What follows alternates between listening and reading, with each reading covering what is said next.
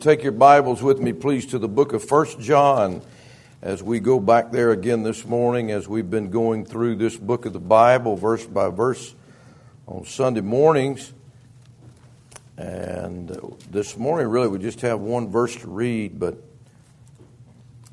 I trust that it'll make an impact on our hearts. I'm in First John chapter 2. 1 John chapter 2, our verse this morning is verse 26. 1 John chapter 2 verse 26 the Bible says these things have I written unto you concerning them that seduce you. So we're preaching on seducers this morning and God is letting us know, though we're saved by His marvelous grace, that there are people that will be sent along the path of our lives to get us off the road of the truth, to seduce us. These things have I written unto you concerning them that seduce you. Now, usually when we think of seduction, we think of just one thing or one area with physical immorality, but that's not the way the Bible uses it all the time. To be seduced is to be enticed or be deceived or lured into something. It's to um, lead away or to attract, to try to attract you in order to lead you away from any proper behavior or position or thinking that God would have for us. The Bible is how we ought to think, but there are seducers that try to pull us away from where God wants us to be. And none of us are exempt from those seducers. And I will say this there will never be a time where the seducers are out of this world until Jesus Christ sits upon his throne in his kingdom. He's going to lock the devil up for a thousand years and he's going to control that. But until that day, there will continue to be seducers in our world. So, how are you going to deal with that? God forbid there would be a seducer in the congregation. You know, you can be a seducer or one that is the prey of a seducer. But nevertheless, our verse this morning says, These things have I written unto you concerning them that seduce you. So that's our message when I think about why he put verse 26 where it is, I think uh, chapter 2 has a lot of different things that God's been telling those that believe on him, things that the devil wants to seduce his God's people away from. And so verse 26, you could look right up to verse number 22. He was talking about the Lord Jesus Christ, who is a liar, but he that denieth that Jesus is the Christ. He is Antichrist that denieth the Father and the Son. I guess we could see that the Antichrist system, the spirit of Antichrist, will be a seductive one that will put a question mark around the person of the Lord Jesus Christ, the Son of God. So seduction concerning the Son. You see verse 23, whosoever denieth the Son, the same hath not the Father, but he that acknowledgeth the Son hath the Father also. And he goes on to say that again in verse 24. At the end, end of the verse, ye shall also continue in the Son and in the Father. So there are seduction concerning the, the Son of God, who he is. That you say, how, how could someone be seduced concerning the Son of God? Well, just by telling you or trying to talk you to the, the fact or the, or the truth or the lie, actually,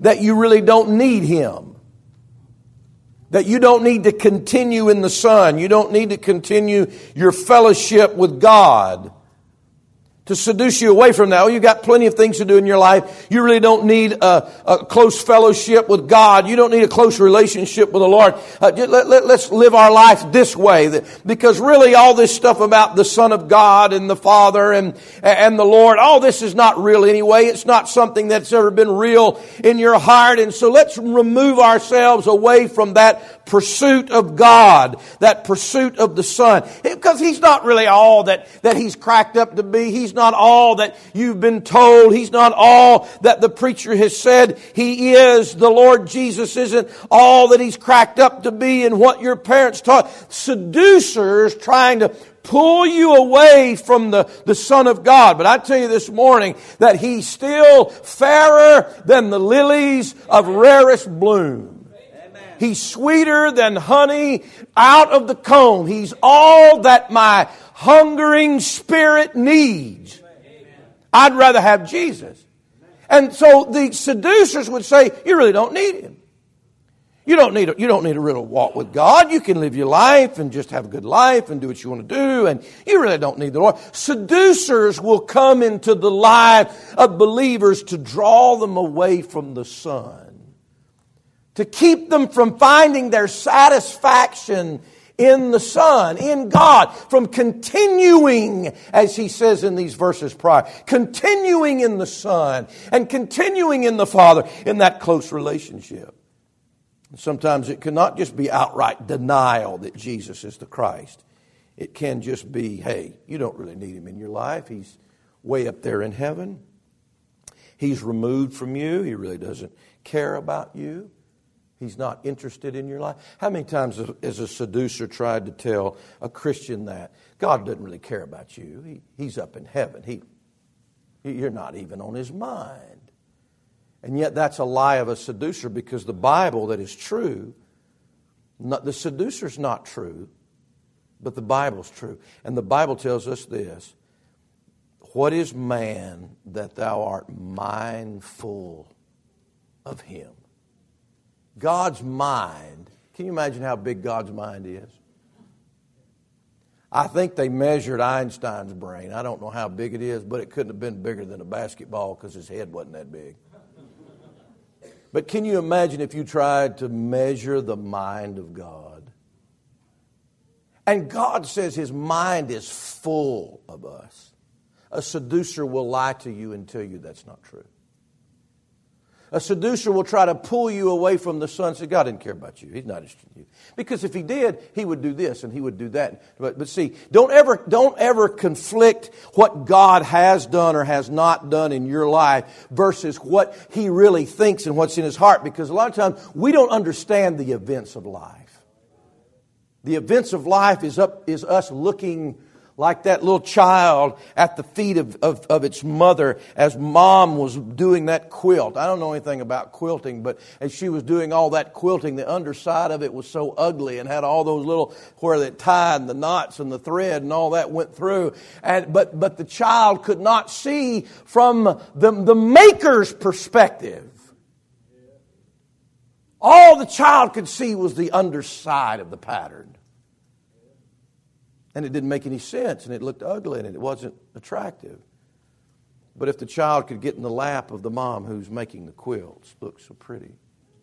Seducer will say God doesn't know what he's doing, and you don't really need him. He's not really real in your life. That's a seducer. Also, in our text, seduction can have another form. Look at verse number 25 that we read right before verse 26 this morning, our text. He says, verse 25, and this is the promise that he has promised, he hath promised us, even eternal life. A seducer will, will tell you that the promises of God are not true. They're not dependable. They're not reliable. So a seducer will put a question mark concerning the promises of God, the, even the, the second coming. You see, as we even go past verse 26 and we get into verse number 28, and now, little children, abide in him that when he shall appear, we may have confidence uh, and not be ashamed before him at his coming. A seducer will say, Jesus is not really coming. Those are those mockers in the last time. Those seducers say, oh, they've been saying that for so many, so many years and so many hundreds of years. Jesus is not coming back. Or the seducer will say, you don't have anything to answer to the Lord Jesus when he comes again. Seducers want to get our minds off the promises of God, off the second coming, off those promises of salvation. A seducer, he says, is going to be following on the heels of God's promise because he's going to talk, try to talk you out of the promise. That's what Satan did with Eve, and that's what Satan tries to do with each one of us to seduce us against the promises of God. So many times, seduction can be doctrinal seduction. Look at or excuse me, Ezekiel chapter 13. Would you go back to the Old Testament and read a verse there with me? Ezekiel chapter 13. Seduction cannot, we're going to get to the rest, but seduction can be a, a, a doctrinal matter, a spiritual issue to get you to change your beliefs, to turn from the promises of God, to deny the promises and the words of God. He said in Ezekiel chapter 13, there's, this is this message of these false prophets. He said, verse number one, Ezekiel 13, and the word of the Lord came to me saying, Son of man, prophesy against the prophets of Israel that prophesy and say thou unto them that prophesy out of their own hearts. Hear ye the word of the Lord. Thus saith the Lord God, Woe unto the foolish prophets that follow their own spirit and have seen nothing. He said in verse 6, They have seen vanity and lying divination, saying, The Lord saith, and the Lord hath not sent them. And they have made others to hope that they would confirm the word. He said in verse number 8, Therefore, thus saith the Lord God, because ye have spoken vanity and seen lies. Therefore, behold, I am against you, saith the Lord God. Verse number 10, because, even because they have, watch it, watch your Bible. They have seduced my people. What is this seduction? It's giving them a message that God did not say.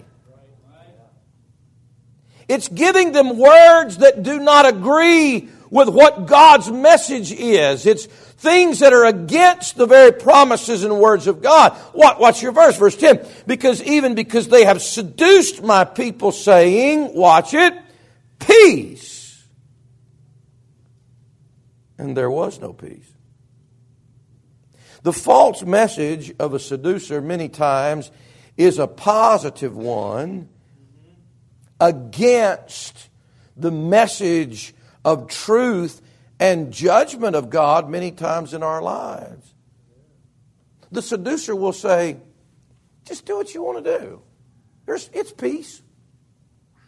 Peace, man. It's all right. Just chill, relax, live the way you want to live. It's great. Do, do whatever you want to do. It's peace.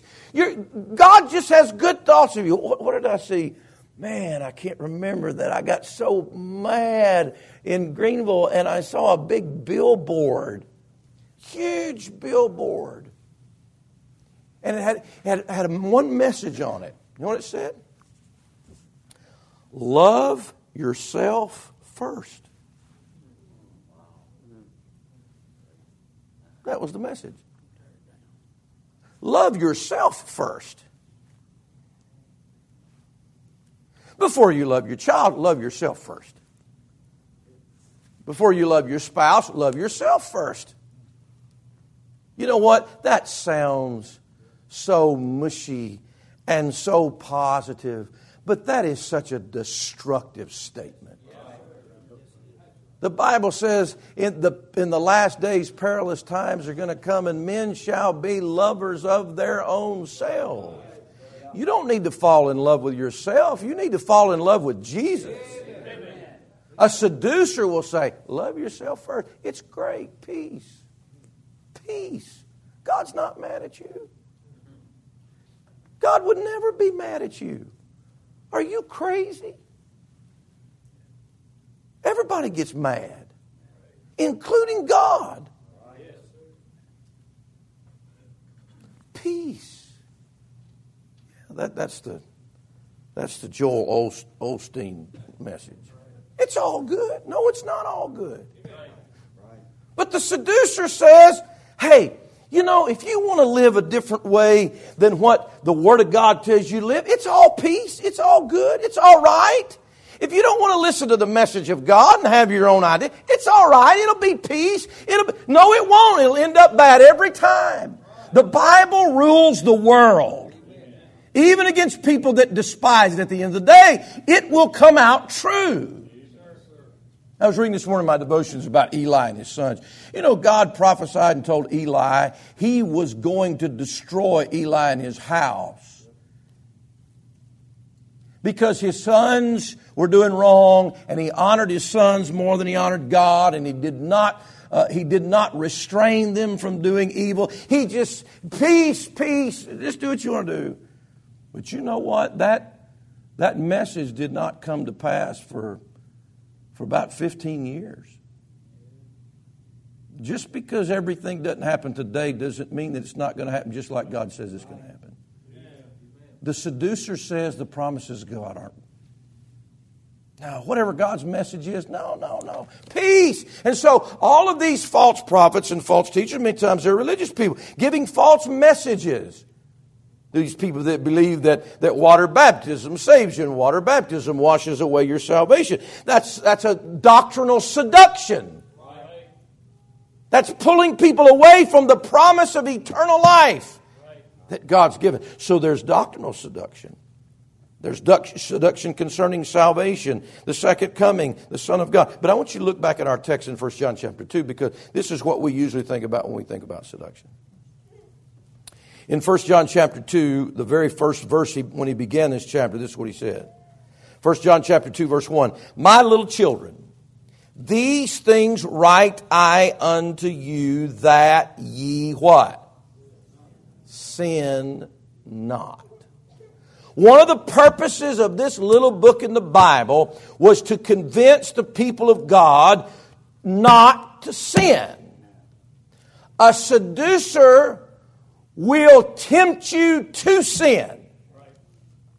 So God is constantly trying to get us to sin not, and the seducers of the world are constantly trying to get us to sin. Now, we need to get the first and the last reference of the word seduce in the Bible.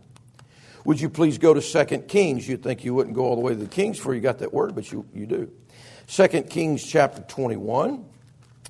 And with your other hand, if you could get Revelation chapter 2. So, the very first reference to seduction and the very last reference to seduction. It was a seduction to sin. 2 Kings 21 with Revelation chapter 2. One's a man, one's a woman. First seducer was a man, the last seducer was a woman. And both, how strangely it's, it, it, it is seen, and it's not a coincidence, both of them were seducing the people of God. Listen, guys, the devil does not have to seduce people that aren't saved. They already have the nature to go that way. They're not on the right path anyway. They're going to get where they're going unless God intersects their life. All they have to look forward to is damnation. They don't need to be seduced. But the people of God, both the first and the last reference in your Bible to seduce, a seducer is toward the people of God. 2 Kings chapter 21. In verse 1, we're running into Manasseh. He was the worst king Israel ever had. And his daddy was the, one of the greatest kings. Can anybody explain that to me?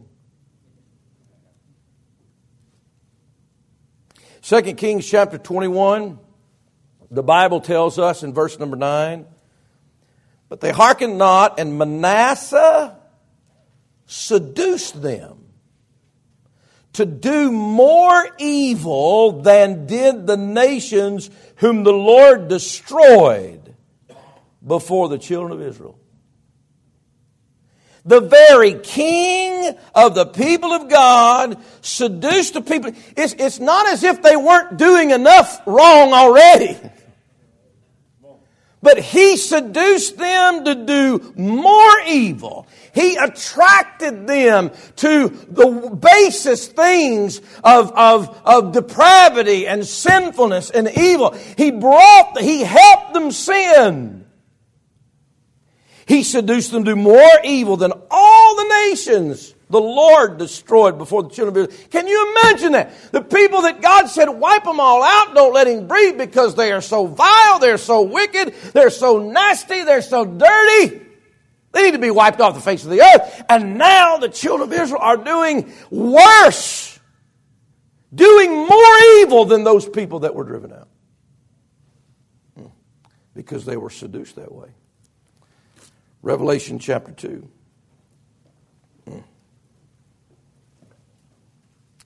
Therefore, to him that thinketh he standeth, take heed lest he fall. You let a seducer in your life. You have no idea where you'll wind up. You may wind up worse than the people that you've criticized all your life. You could wind up worse than the people that were despicable to you all of your life. That's the testimony of the first seducer. And then Revelation chapter 2, verse number 18, and of the angel of the church in Thyatira write, These things saith the Son of God, who hath his eyes like unto a flame of fire, and his feet are like fine brass. I know thy works and charity and service and faith and thy patience and thy works, and the last to be more than the first. That seems like a really good church, does it not? I mean, how much patience do we have? How many works do we have for the Lord? They, they're serving the Lord, they have faith, they have charity. Isn't that the height of the Christian life? I know that charity. Next verse 20. Notwithstanding. It's like this one thing overshadowed all these good things. Notwithstanding, I have a few things against thee, because thou sufferest that woman Jezebel, which calleth herself a prophetess, to teach and to seduce my servants. Do you see that in your Bible? Seduction is after the servants. It's after those that are wanting to live and please Him to seduce my servants to commit what? Fornication and to eat things sacrificed unto idols.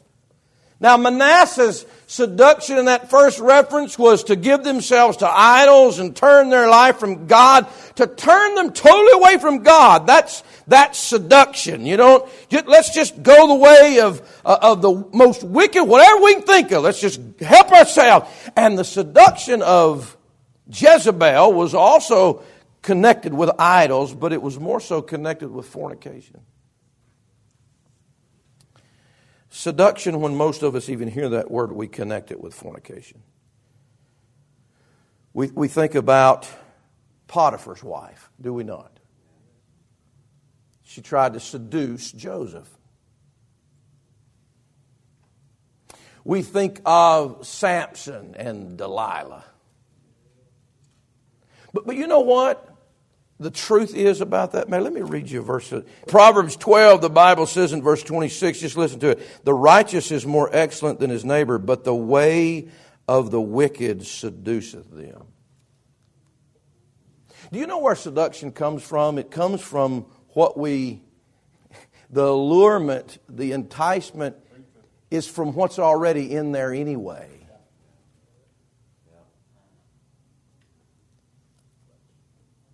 When a man is drawn away of his own lust and enticed. Guys, you know what I, you know what I believe about Joseph?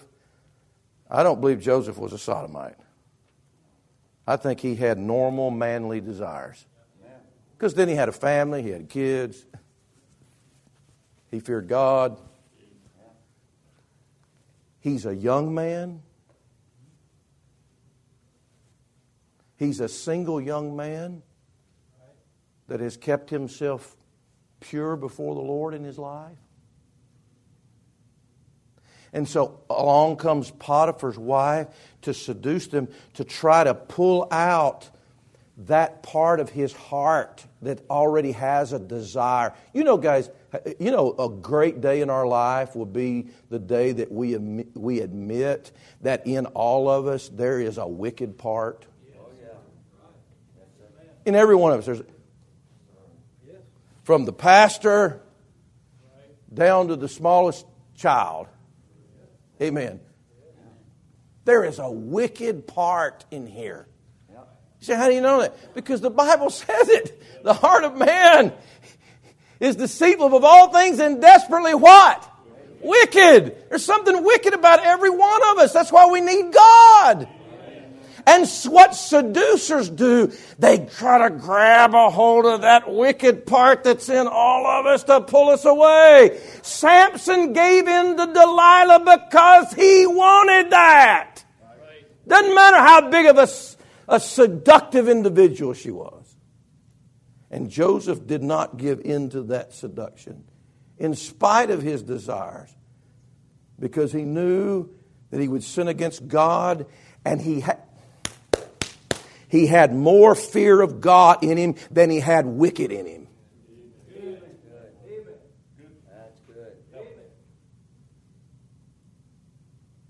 Joseph was not some superhuman, but he had more fear of God in him than he had wicked in him. Do you know what our society is today? The society that we live in today is one big seduction to fornication. 24 hours a day. It is a seduction to fornication. To young people, to children, to married people, to single people, to college people. Doesn't matter what medium it is, it is all a choreographed seduction to get people to be impure in their lives.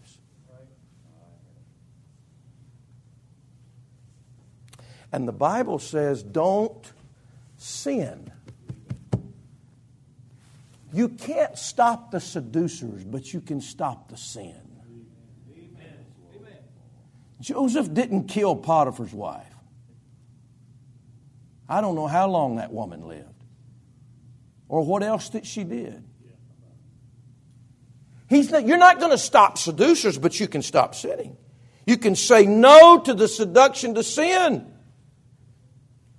So when we look at, and there's so many sins, it's not just that one that we can be seduced into.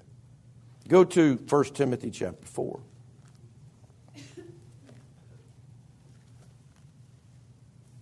These things write unto you concerning them that seduce you. Mark it down. Some, every person in here, the devil has someone on your trail to seduce you to do something sinful. You've got to spot the seducer. You say, preacher, you talk. God's trying to get all of us, or the devil's trying to get all of us to fornicate? Yeah, but it's bigger than that. The devil's also will send somebody along to seduce you to be unthankful. To complain, to have a bad attitude. There's all types of. The devil just wants you to sin. If he can't get you with one, he'll be glad with the other one. But he says, I'm writing this unto you that you sin not. You don't have to give in to it. You don't have to listen to the seducer. You don't have to let sin infect and destroy your heart. He said in 1 Timothy chapter 4, watch this seduction of spirits. 1 Timothy chapter 4 verse number 1 now the spirit speaketh expressly that in the latter times you can just say right now where you're living that's what I believe this, now the Spirit speaketh expressly that in the latter times some shall depart from the faith. There's that apostasy, is it not? We see it all over the place. Some shall depart from the faith. Why? Why? Why do they depart from the faith? Why do they leave what they've been taught all their life? Why do they leave that place of godliness and holiness? Why do they leave the church? Why do they leave right doctrine? Why? Some shall depart from the faith. Look at the next phrase. Giving heed to seducing spirits and doctrines of devils. The reason that we are in the state of apostasy is not because people are worse than they've always been in the history of the world. It is because there's more satanic, seductive activity in the spirit world. We read in the Bible how Jesus met these devils and devil possessed people. And I've heard people talk about, man, are they still around? We know we've got devils possessed people. Nobody really talks about devil possessed people anymore. But you know what form they're in? They're in the form of seducers. seducing spirits. The most devil possessed person in the world is the person trying to get you to sin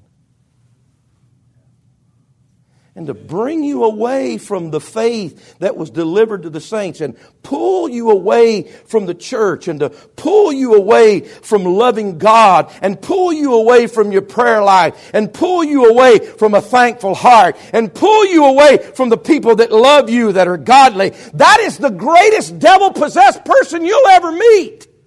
Their head's not going to twirl around like the exorcist. They're just going to try to get you out of church and they have seven devils in them. Yeah. Some shall depart from the faith, giving heed to seducing spirits and doctrines of devils. The reason that our society is the way it is, church, is because of seducing spirits. There is something supernatural and devilish that is going on right now.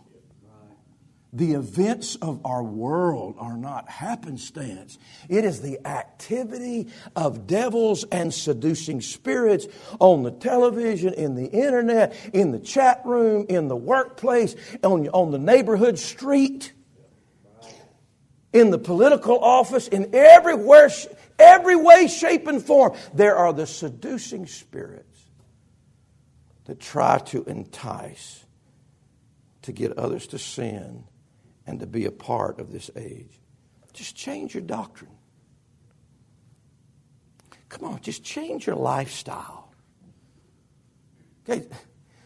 Human nature has been, has been as corrupt as it has ever been since the Garden of Eden. There is nothing different about the people that lived during the Roman Empire than live right now as far as depravity. But even those people did not even know what transgenderism was.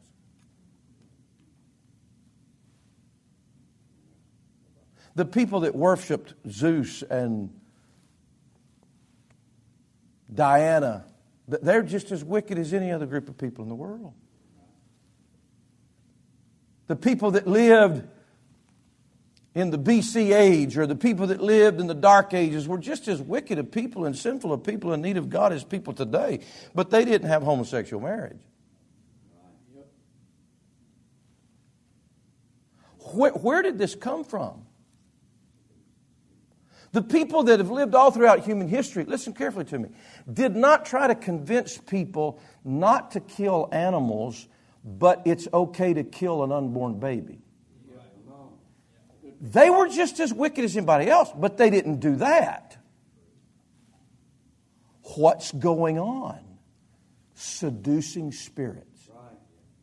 And just because you have not been seduced in believing that God didn't create the world, or that, uh, or that marriage is bad, or, not, or something that God uh, didn't say it was, or you're not rejoicing in abortion, or you're not exploiting your nakedness, or whatever, there's still a temptation of some seducer in your life to move you from wherever you are with God in the Bible, and wherever you are in your heart with the Lord. Just move a little bit. Guys, the people in 1920 were just as wicked as they are today. There's, people are sinful. But pull a picture up of how, pull a picture up of a mass gathering of people in 1920. It's the most modest picture you've ever seen in your life. And today, people are wholesale naked. I'm telling you, that is not an accident. That is not because people now are just so much worse. No, people have always been wicked. But seducers, it's all right if you want to show your body, go ahead. It's okay. You know, they, they did it down there at the office. She wore that. You can wear that. It's all right. It's okay to be immodest. Yeah, you're fuddy duddy parents and your church and the way they've lived in this society for a hundred years. Yeah, but now, now we're liberated. Now we know, hey, we ought, to, we ought to rejoice and, and glorify the body. Yeah. You're seduced. You have been seduced The first thing that Adam and Eve did when God walked in the garden after they sinned was try to hide their nakedness. That's the first thing they did. They knew they were naked. They wanted to cover it up. And they were just as lost as they just got through disobeying the commandment of God that would send them to hell. But they still were afraid to be naked. Do you know there is something devilish about people that are not afraid to be naked? There's something satanic about it. There is something built into a human being that says you need to put your clothes on. Man, I've been in the jungles of New Guinea. And the first thing that happens when people get saved, they start putting their clothes on. They don't even have to be told. They know they need to do that. Mm. Seduction. Maybe we do need an ice age so people wear clothes again. I don't know.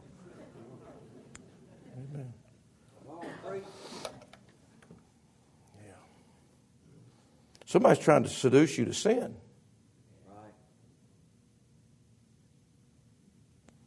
Second Timothy chapter three.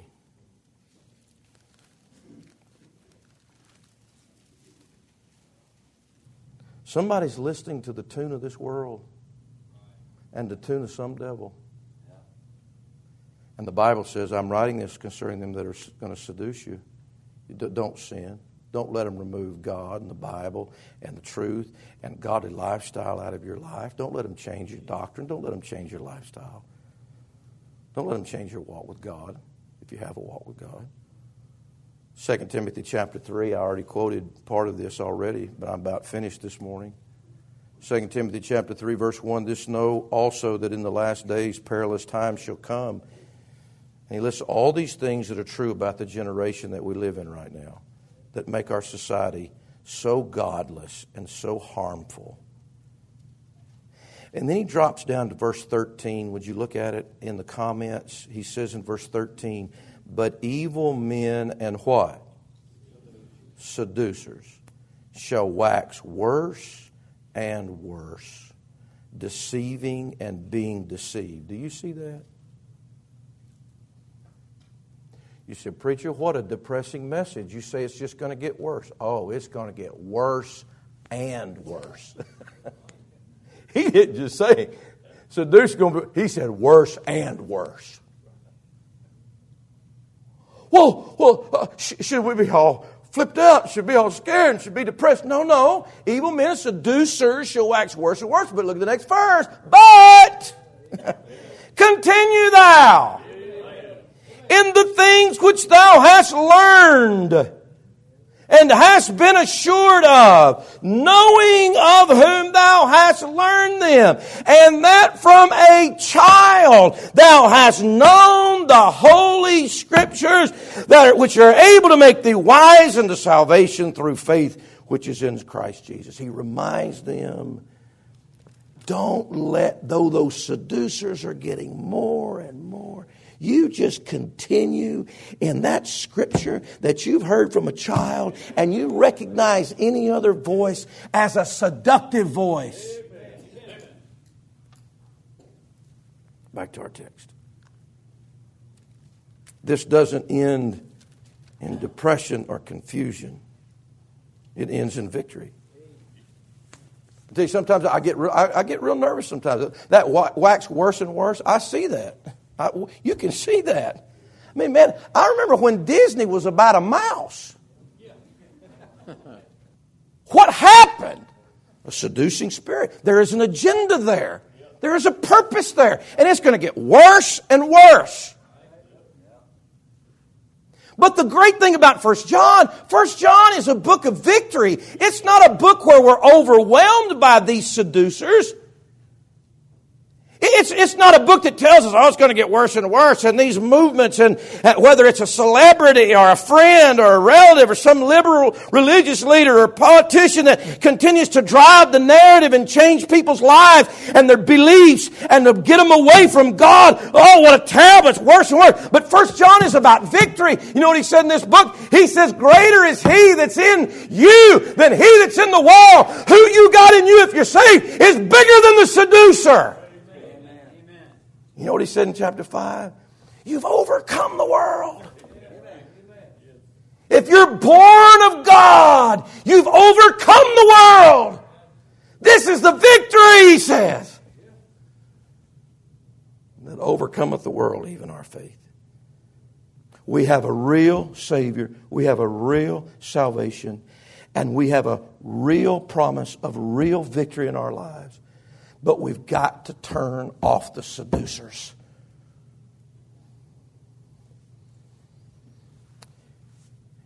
And those seducing spirits, that's a little s. That's right. And that verse started now, the Spirit, capital S, speaketh expressly that in the last days some shall depart from the faith, giving heed to seducing spirits, little s. Oh, if you're saved, you got a big S spirit versus little s seducing spirits and devils. You just got to yield your life to that Spirit and let the Holy Ghost of God control your life. And that Holy Ghost of God will be a push against all the filth, all the seduction, all the control, all the worse and worse. But if you don't connect your heart with that Spirit of God and this Word of God, you are in danger of being seduced. These things have I written unto you concerning them that seduce you